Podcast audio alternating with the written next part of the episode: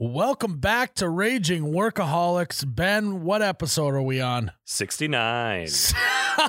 oh, man.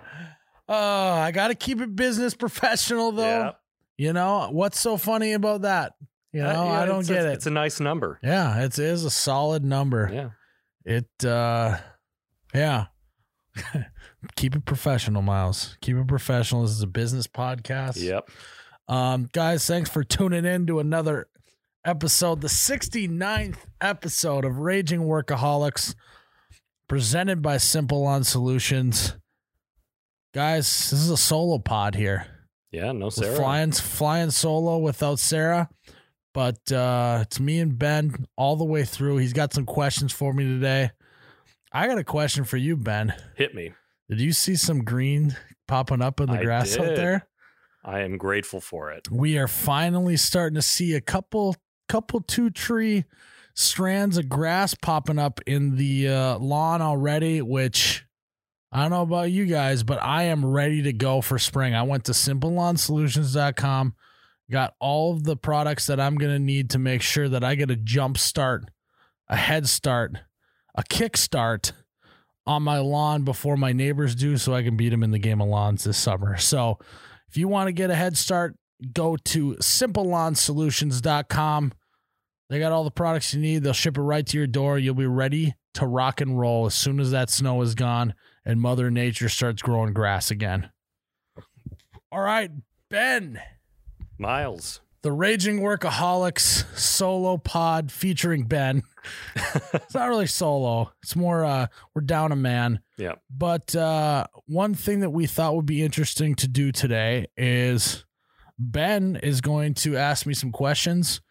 I'm going to give my take on them um, and go from there. So, um, do you have a theme of the questions at all? Um, it's going to be mostly focusing on kind of when You Betcha was first starting. Okay. how that came about. The uh, the startup process of a business, basically. Kinda. Yeah. Yeah. All right. Sweet. Let's throw them out. Let's just jump right into it. All right. So you've mentioned in the past on the podcast that this was something you started doing it um, while you were working other jobs. Yep. Would, you'd say that that was kind of a side hustle or a passion project. Yeah, so I would say that it was much more of a, uh, yeah. I mean, it, that's exactly what it was. Mm-hmm. Um, but at the time, I viewed it as like, you know, in my own brain, it was like, well, this is just gonna happen because I can. I've done. I've been watching the internet. I've been watching all this. So all I got to do is just put in some work on it, and I think we can make it happen. So that kind of leads into like the meat of this question, which is at what point were you kind of like, I can turn this from just something that I do on the side, even though I do want it to take off, into like, this is now going to be my full time thing that I do? Um, I mean, I think everyone dreams when they first start out that like with the side hustle of like I was able to quit my main gig, right? Like yeah. no longer got to work for the man. I'm working for myself. Um, and so that was always kind of in my mind. I thought it would take way longer. Uh, basically, it took six months, which Okay. I think is very rare. Luckily, the beauty of the internet is it kind of like you have exponential growth at times and not just linear growth. So it, it kind of speeds up the process. Um, but what happened for me, I thought it would take longer. One, when I first started, because I didn't realize that Facebook had monetization capabilities. Okay. So when we started, they had that summer, they had just launched monetization on longer form videos. And I didn't even know that when I started. And not until we got approved for it that Facebook like notified me and said, Hey, you got enough views, you have enough followers. Um, you are now eligible to make money on your videos. And once that happened, I was like, okay, that's the game. That's what I'm going for here is I just got to keep putting out videos so that I can make enough money to where I don't have to work this other job. And uh, that became it. And then a few months later, we dropped our first merch launch. We sold, uh, I think it was like 112 shirts, 104 shirts. I don't know, some like first. Yeah, I mean, Yeah. at the time we probably had 30, 40,000 followers. So to to drop a and the merch shirt was just not great. I'll no. so I was really worried that Anheuser Busch was going to send us a cease and desist. You know. oh, really? So my thing at the time was the Busch, right? hmm And so our sh- I wanted to do a Busch shirt and sell it, but I was nervous I'd get a cease and desist. So instead, I just put the sh on the shirt. So it was S C H H H H H with our logo on it, and that was the entire shirt. And it kind of had the same font as the Busch Okay. logo and all of that. And so the first shirt was the shirt. Um, Gotcha. we sold around a hundred and some of them, and Ryan, Ryan and Jade actually um, printed all of those shirts in Jade's dad's basement. and so real D, uh, DIY. yeah, and yeah. they were like in over their head. They're like, "Oh my god!" Like trying to keep all the sizes straight and shit like that. And it's like now, like we could sell, you know, three, four hundred shirts in a day if we want. You Mhm. know, it's like bananas to think we had a whole month to pull that off, and it was like stressful. it was like only a hundred shirts at that point. So uh, it's kind of interesting but but to kind of fully answer that question it's um you don't necessarily have all of the answers to how you're going to quit that job when you start but you believe in what you're starting and that you'll find that along the way Okay. so I knew that at some point it could make money. I didn't necessarily understand how it was going to make money until I just started doing things. And once you start doing things, you shake things loose in this world. New opportunities show up. You're thinking of different ways to make money, all that other stuff. New stuff pops up, and you realize, oh, yeah, I can do this. You got to be active instead of just waiting for shit to happen. Yeah, if you're Yeah. planning, if you're constantly planning when you first start on how to make money, you're probably not going to make any money.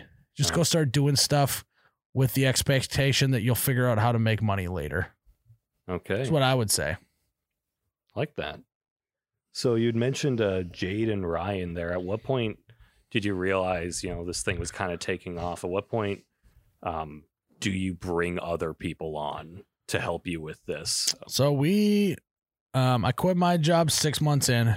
I would say, I think it was a year after that. So we spent the next year where like I was just paying them as like contractors in a sense, right? Um, to do their thing.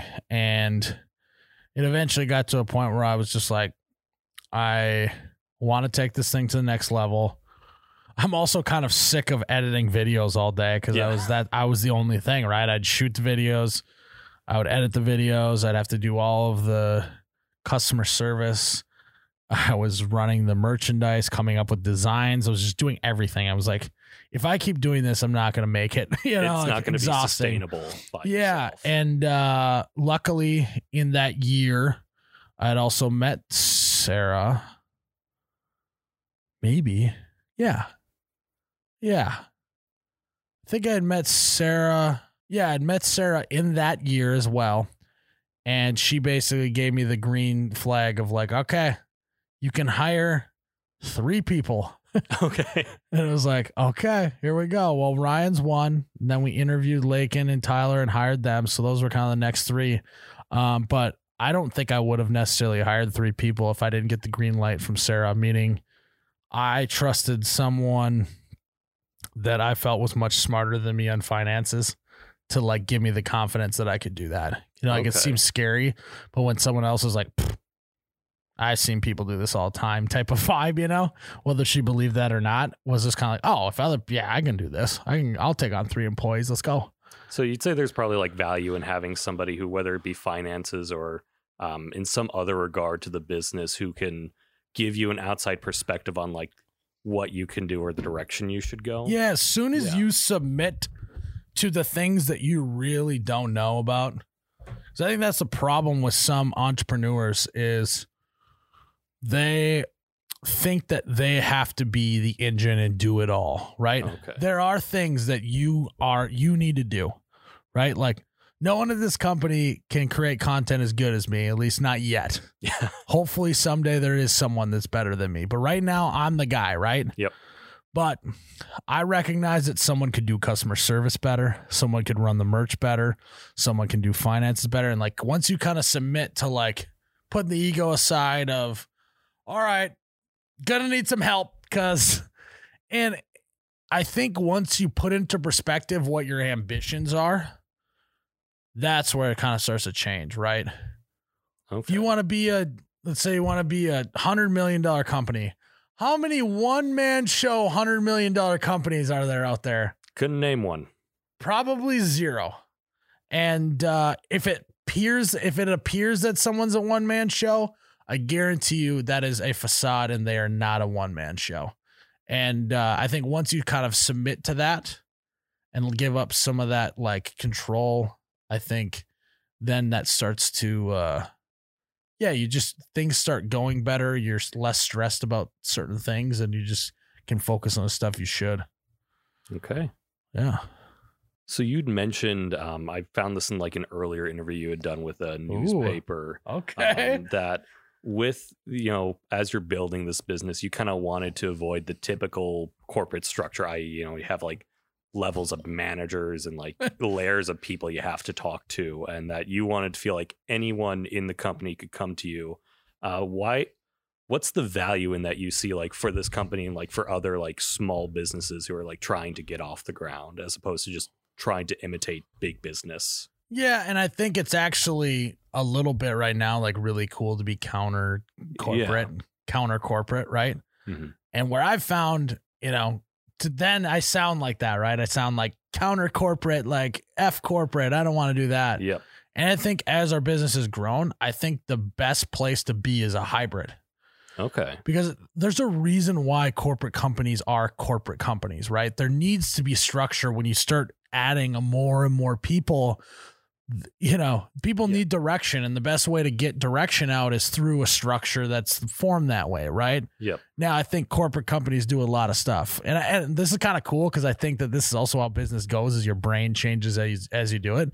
Whereas Miles, I don't know what year that was. yeah You know, it probably could have been six months ago or whatever. It was like two years or so back. or Yeah. like that. So two years ago, Miles was like, nope, counter corporate. And now I'm like, okay, I, now that I'm in it, I get it. But I still think the best possible outcome is a hybrid of the, you know, Silicon Valley startup open floor plan. having those like kind of structures, but still having kind of that open environment. Yeah, like Yeah. today, um, in one of our meetings, it was brought up, but like, oh well, this idea gets shot down by so and so, and it's like, I want like, th- what I don't want in corporate structure is it. I'm always waiting for permission. I'm always playing within parameters. Like I want some people who are willing to kind of put their ass in the line and try new ideas, and if they kind of mess Yeah. up, then like, well, they also got to pay the consequences as well. So, um, I think where I've grown is realizing that there's value in structure, but they're also like you just you you can't operate like a corporate company because you're gonna move too slow. And Yeah. so if there's a way to preserve both, I think that's good. Um, and now I don't remember the original question. Why would you encourage other people to who want to start a business to like run it that way? I think you kind of answered. Oh yeah, the uh yeah. the uh feeling like anyone can come to you, right? yeah, yeah, I think it's because when I was working concrete and I come to work every day and I know my my dad was the guy who owned the company, right? So it was like I knew my dad as a human. My dad cared about the employees. He cared about the business and he's just trying to get the best outcome for everyone, right? Mhm. Doesn't always mean doing doing and having what the employees want. But those employees felt like my dad didn't want to hear their feedback. So what they would do is just bitch back and forth to each other. Oh. And then they would be negative. They'd take it home and be negative. And then I'd see them at the bar and all they'd want to do is bitch about this and that at work. When it's like, eventually got to the point where I was like, well, did you tell my dad that you had this gripe? Well, no, this and that. And I think it kind of has stemmed from that of like, let's solve problems by communicating and and not just going like, oh well, he doesn't want to hear my problems or he doesn't want to hear this or that. And like, yes, there are times where your boss is be busy and be like, this can wait till another day. But I want it to be where like we're addressing problems as they come up and not waiting until it's like you're holding a nuclear bomb in your hands and the whole company blows up, you know? Yeah. And so I think it stemmed a little bit like that of I want everyone to feel like they can come to me because I would much rather I'd much rather lose some productivity time having a conversation with someone who has a concern and have them go home and feel better about working here and, and all that stuff rather than the vice versa of like, okay, well, I'm busy, right? You know, all of that stuff. And there are some days where I push stuff because I know it's like not that urgent. But yeah, I, I think what's important is like, I've seen the opposite and it's toxic at times. Okay. All right. Um so And I think where like as a new boss and as someone who's just starting up your company, um I think it's important to know like and I think what can happen with like especially really strong entrepreneurs and people who are like that, they a lot of times like think they're the smartest in the room and they may be the smartest in the room but i think you also need to make sure that you're listening to the other people even if you think that you're smarter than them because that doesn't breed a very good team atmosphere. Even if it is you ryan tyler and lakin just sitting in a storage unit and working all day like like even on that type of scale like make sure you're listening to what everyone has to say because if someone doesn't feel like they're being heard, that can be problems later on. Okay. Yeah. So big thing here is, you know, we make we make videos, we make different podcasts, that sort of thing, and not everything always works out. Mm-hmm. And when it comes to failure, particularly like failure early on, like in when this was a business, how do you keep yourself from getting discouraged and just be like, I was wrong about this. This was a pipe dream. It's it's not never going to work. So what I like to tell new content creators when they start, yeah, is the beauty is is you can literally f up as much as you want and no one's going to see it because you got zero followers.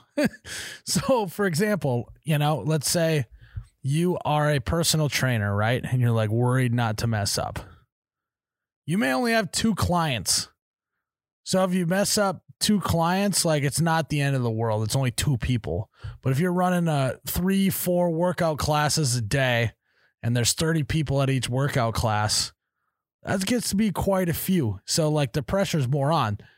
So what I'm saying there is like when people fail early on, they get very discouraged because it's like, this was my only client and I mess it up. It's like, no, this is just your first client and you messed it up.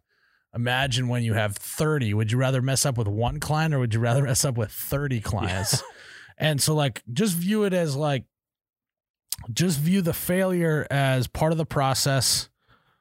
I probably have said this on this podcast multiple times, but no matter what, you will always suck when you start. Do as much as you can, fail as much, grow as much as you can, as fast as possible, so you can get through the suck phase as fast as possible. Yep. Everyone has a suck phase. Some people just never get out of the suck phase because they get discouraged, right? They get discouraged by those first couple failures. When in reality, what they should do is just keep pressing on, and all of a sudden, on the other side of the wall, is you're out of the suck phase and you're doing good things. But yeah, it's it's the suck phase sucks but it's a necessary thing f- to be successful. You gotta fall before you can run. You gotta suck before you can can uh, professional. Keep it professional. Keep it professional. Yeah, this yes. is this, this very professional. A lot of a lot of suck phase talk on the 69th episode. If yeah, yikes. Oofda. Um, what you know? This started out like you mentioned in you know a warehouse basically or a lot. Um, what have been like some of the hardest growing pains as you've expanded? The hardest growing pains is At first, it was learning to work with other people. When you start up your business, you're the engine, you're the goer, you everything revolves around you. And then comes a time where you hire employees, you start handing off tasks, and you know how you would do them, but they're still learning. They're in the suck phase still. And you may come off as brash or you may get annoyed really easily and all this other stuff. Um, and or you don't trust them to do it. So then you end up just micromanaging them heavily. You know, Tyler thinks I micromanage still to this day. Um, I, I find that very funny given how he micromanages. I'll have to use that on him. Yeah. Um, but he uh yeah, so like where I was going with that is, you know, I, I had to learn how to communicate with Lakin. Lakin requires a little bit different communication tactics than Tyler does Mhm. or Ryan does. And um and so I had to learn how to like work with others and be the boss rather than just being the guy doing the thing. And there there's a reason why good entrepreneurs start companies and make them successful and then they hand them off to a CEO who runs it forever, right? Yeah. You know, cuz if you're naturally an entrepreneur, turns out that being a manager and a boss doesn't necessarily maybe come as easy to you because you're a go-getter, you're very aggressive, you um you kind of just force square pegs into round holes. Whereas like not all your employees are going to be like that. You're going to have to take a much more political approach at times. And this and that and i had to learn how to be a little bit more political. Um and, and i say political meaning like just using my words better right? Yeah. um not instead of going hey why did you do it like that? and go hey walk me through the thought process behind this Being Just- that- Diplomatic. yeah, Yeah. ju- yeah, being more diplomatic is maybe the word. Um, Yeah. but just those two, two switching up the tone and how you say it just makes such a world of difference. And I think once you hire a few employees, you got to really learn that, especially if you're the aggressive entrepreneur. Mhm. And and I and I've seen it too of like people who think uh having the ability to think big and move fast is a superpower. Does that make sense? So like kinda. it's your classic uh alpha dog entrepreneur, right? They just can't keep up with me. You know, like I, I'm trying to do these big dreams and no one can hang with like, you know, whatever. And it's like that doesn't make you a good entrepreneur. That makes you an idiot because those are the people who are going to help you get to those big goals Yeah. and you got to help them along and like realize that like you trying to move fast is hurting your company and that's not good entrepreneurship i've i've seen that before you just kind of have tunnel vision and like this is the way we got to do it and you're Yeah. not willing to change. Um, it's a little bit like um i don't want to say this because it's probably different but i'm just going to say it as an analogy so if you don't like it don't get mad at me for this but like kobe bryant as a leader in my mind is not a great long-term solution and what i mean by that is is it's i well i shoot 10,000 shots in a day why aren't you come on, I'm trying to win a championship. Come with me, shoot it, whatever. And instead, if it's like, well, this guy doesn't need to shoot 10,000 shots. He just needs to be a good passer. So build chemistry with him so he knows where you're going to be so he can pass you the ball better. You know, like, uh, abandoning the and- mindset of they need to be as good as you as opposed to I need to let them play to their strengths. so that I can be my best. Gotcha. Yeah. And Kobe's probably, because Kobe probably did do stuff behind the scenes that helped all. Like, it was just, but yeah. let's just say unnamed basketball player thinks that ah, if I shoot 10,000 shots, my teammates should, or they aren't, aren't as dedicated as me, and we aren't going to win a championship unless we're all shooting 10,000 shots today. It's like, no, no. You need to shoot 10,000 shots because you're the star. You're the one that makes the shot when the buzzer's on the line. But those guys need just to play good defense, rebound, pass you the ball. Yeah. So let's get them to be really good at that. And you do that over here. And like a lot of entrepreneurs are just like, wake up earlier, grind harder, this or that. And it's like, well, no, that's not what they're doing. Like they, They're good entrepreneur as a team player. yeah, exactly. Yeah. It takes all kinds of kinds. Is I think the phrase for that. Uh no, the phrase is uh, it takes a village. Yes. Yes. Absolutely. And I think sometimes entrepreneurs when they're very uh bricked up for their business, they they tend to get uh their, their brain tends to be a little scrambled at times. Okay. So, These are good questions. Keep them rolling. all right. Um, this one's just kind of off the cuff here. Um, you talked about um, this was earlier this week in a different conversation about like competitiveness or like challenging one another Yeah. in the workplace. It's so tricky. yeah. Um, It's so tricky. like how do you like foster like a healthy way where people can challenge each other and You talking about my basketball game with, yeah, with Jake? Yeah. Yeah, I, I at that moment I was a little bit that entrepreneur who was a little bricked up Okay. from this and that, but I think uh But but I think you had val- there's value there in like wanting people being willing to challenge each other. yeah, so it's Yeah. so weird because sports is easy, right? Yeah. It's like there is a win and loss column Mhm. and there's a trophy that you win at the end. Where business, the goal is to play business forever. And it doesn't really, you don't really need to win trophies to be a business, to be in business. no. You know, even to be a successful business doesn't mean there's always a trophy, right? Like you take Apple, they're one of the biggest companies in the world. Like there's no award they win. Like they probably set numbers of revenue, you know, that they want to get to in a certain uh stock price or whatever. But like still at the end of the day, it's not like as close to sports that way. Business and sports are very similar, but in sports there's an end there's an end to the game, whereas there's no end to the game of business. Okay. And so competitiveness you kind of have to mess with a little bit, right? Um I think that if you make it too competitive about results, you have the uh what was it? Was it like GE or something where they just fired the least performing employee every single month and they hired someone Maybe. new? Like just so then they thought that that was just going to bring out the best in everyone and it's like But what if somebody has like a bad month or well, Yeah. that or like it didn't bring out the best in their top performers. It just brought out the worst of the worst.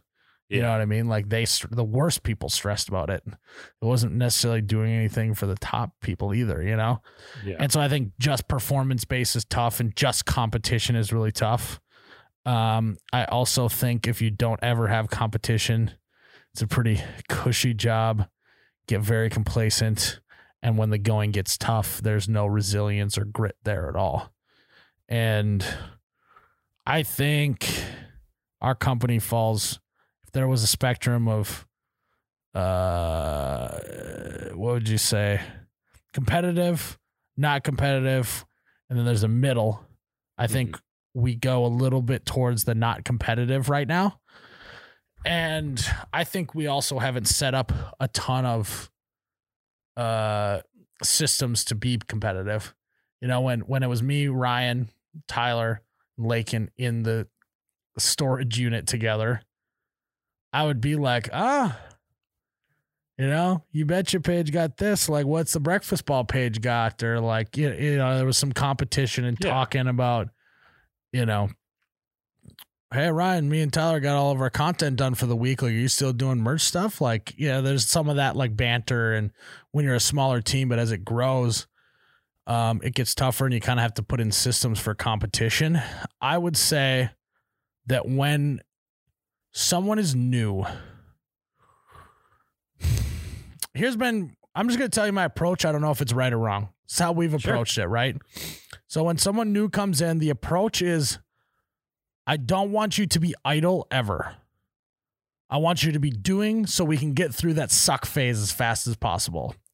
And then after we're through the suck phase, then let's maybe start focusing on performance. Let's start focusing on how are you doing? What have you learned in that suck phase? Where Let's could apply we kind of grow from where there? where can we grow and all of that? But it's like it'd be like in college basketball, having a freshman in college come in, not ready to play and you throw them into the the game and then they suck and then you're like well gotta kick you off the team because you suck well it's like they would be good if you gave them time to learn and grow and, Yeah. and all of that like redshirt them.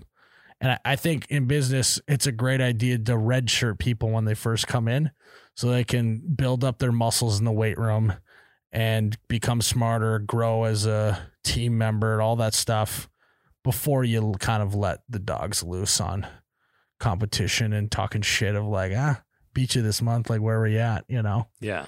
um i also think that competitiveness is by the person i'm a very competitive person very motivated by competition Mhm. ryan is the same way tyler not as much or at least hides it more um jared does not like conflict and competition No. um, will try and keep the peace and harmony at all, at all times. Um, but I do think that even if you're not a competitive person or you have someone on your team that's not competitive, they still benefit from competition. That makes sense. Yep. People who don't like conflict still play sports and can do it, you know, like Yep.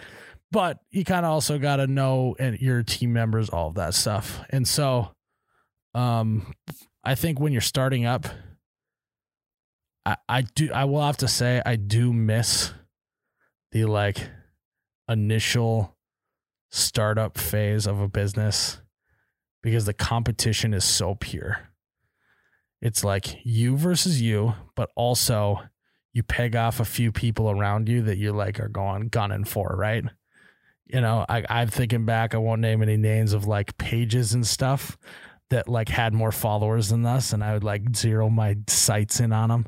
And I'd be like, all right, we're just going to beat them, right? We're going to get more followers and then we're going to get more views, whatever. Mhm. And then you blow by them and then you pick someone else. Like, I do think there's a ton of value in setting your sights like a shark in the water on people around you and just saying, I'm going to destroy you in a business sense Yes. Yeah. in numbers wise, money, all that stuff, right? Yeah.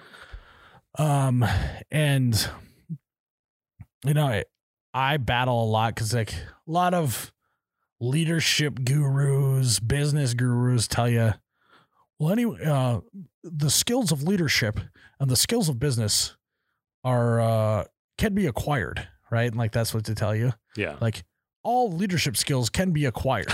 Anyone can be a leader. I, I like the voice that you're using with Yeah, that. Too. I kind of do too. I don't know where Yeah. it came from, but Very professional. it is. Yeah. Um, very corporatey. That's my corporate voice. Corporate miles. Yes. Um, and it's just it's tough because it's like it's like pulling teeth if you aren't naturally competitive. You know, it's like pulling teeth if you're not um naturally a leader. And so it's one of those things too where it's like if you aren't as competitive, find someone who's more competitive than you and kind of link up with them or you know if you are you have a great idea for a business you want to start it but you just don't necessarily you're not um not that jared's not competitive but jared's if you're like jared who's just like doesn't really like conflict as much doesn't have as much of like the killer nature like find someone who does and pair up with them because it's going to be a great yin and yang that way too they're going to make you a little bit more competitive you're going to kind of mellow them out so they're not like foaming from the mouth and Make all that, that balance. yeah, Yeah. so I think that could be a good approach for people who are just starting out. But I do just that like the the pureness of competition when you first start out, when no one expects you to do well, when like you really don't have any resources and it's just you just have to be smarter and literally better than the other people around you because you have no money, you got no resources, you got no following, all that stuff. It's just like I don't know. It was a it's a cool time, and I wish you could like capture that feeling and like bottle it up and you know take a hit of it every once in a while. But Kind of re- reinvigorate you. yeah. Yeah. and and once in a while you get that, but as bigger you get, the more resources you have and stuff. It's just like it the it's not as short term of like competition, right? Like we're competing on a much larger scale now of time frames and money and all that other stuff than when you start. So it's like you don't get it all so concentrated. Yeah. Now we have a, you know, a large coffee Whereas back then, like the competition is just like the packed espresso shot of competition, you know? Yeah. Yeah.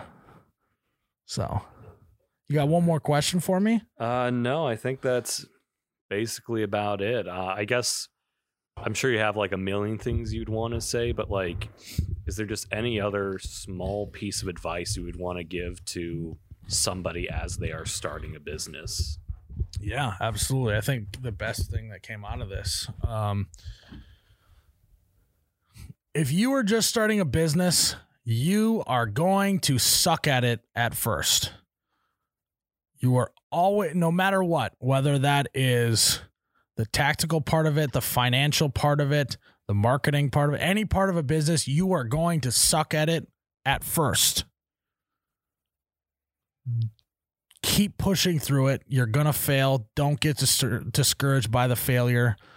All you have to do, your sole focus should be on I am just trying to get through this suck phase. And as soon as I am no longer in the suck phase, then I can start winning. Then I can start making money. Then I can start doing all this other stuff, um, growing my business, scaling it up.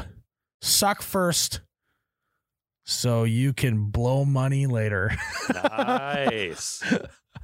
I don't know. That was this episode 69. So I thought I'd do a suck and a blow. like that's that's a good note to kind of end. Like, Yeah, that's 60. Hard. not? Sarah's not gonna like that one. No. Hopefully she doesn't listen to this episode. Um, no, I uh that's my end rant. Get through the suck phase. Should write a book called Suck Phase, and it just all of Not a bad title. It's just like really, really short book, and it's just like keep going. The next page just says, "Do not quit," and then you made it to the other end of the suck phase. You know? That's just It's like- 300 blank pages. Yeah. Oh, that actually is a good idea. Oh, okay. It's uh, you know, like one page has the encouragement, and then it says on these next 300 pages, write all the stuff you sucked at. And then when you get to the other end, you're out of the suck phase. It's not a bad idea. We'll workshop it. yeah. Yeah. Figure it out. But uh sweet. Guys, this was the the Miles monologue soapbox episode here. Mhm. Um, thanks for tuning in to episode 69 of Raging Workaholics. As always, I appreciate um, you listening in. We want more feedback. Let us know what more you want us to expand on. DM us on Instagram, the Raging Workaholics Pod, I think is the handle. Yep. Um, DM me on my personal Instagram page, wherever you want, TikTok, you name it. Just hit us up. Um, We'll be checking them. yeah, and uh, let us know what else you want us to talk about. So, that being said, cheers, guys, and we'll see you in the next episode.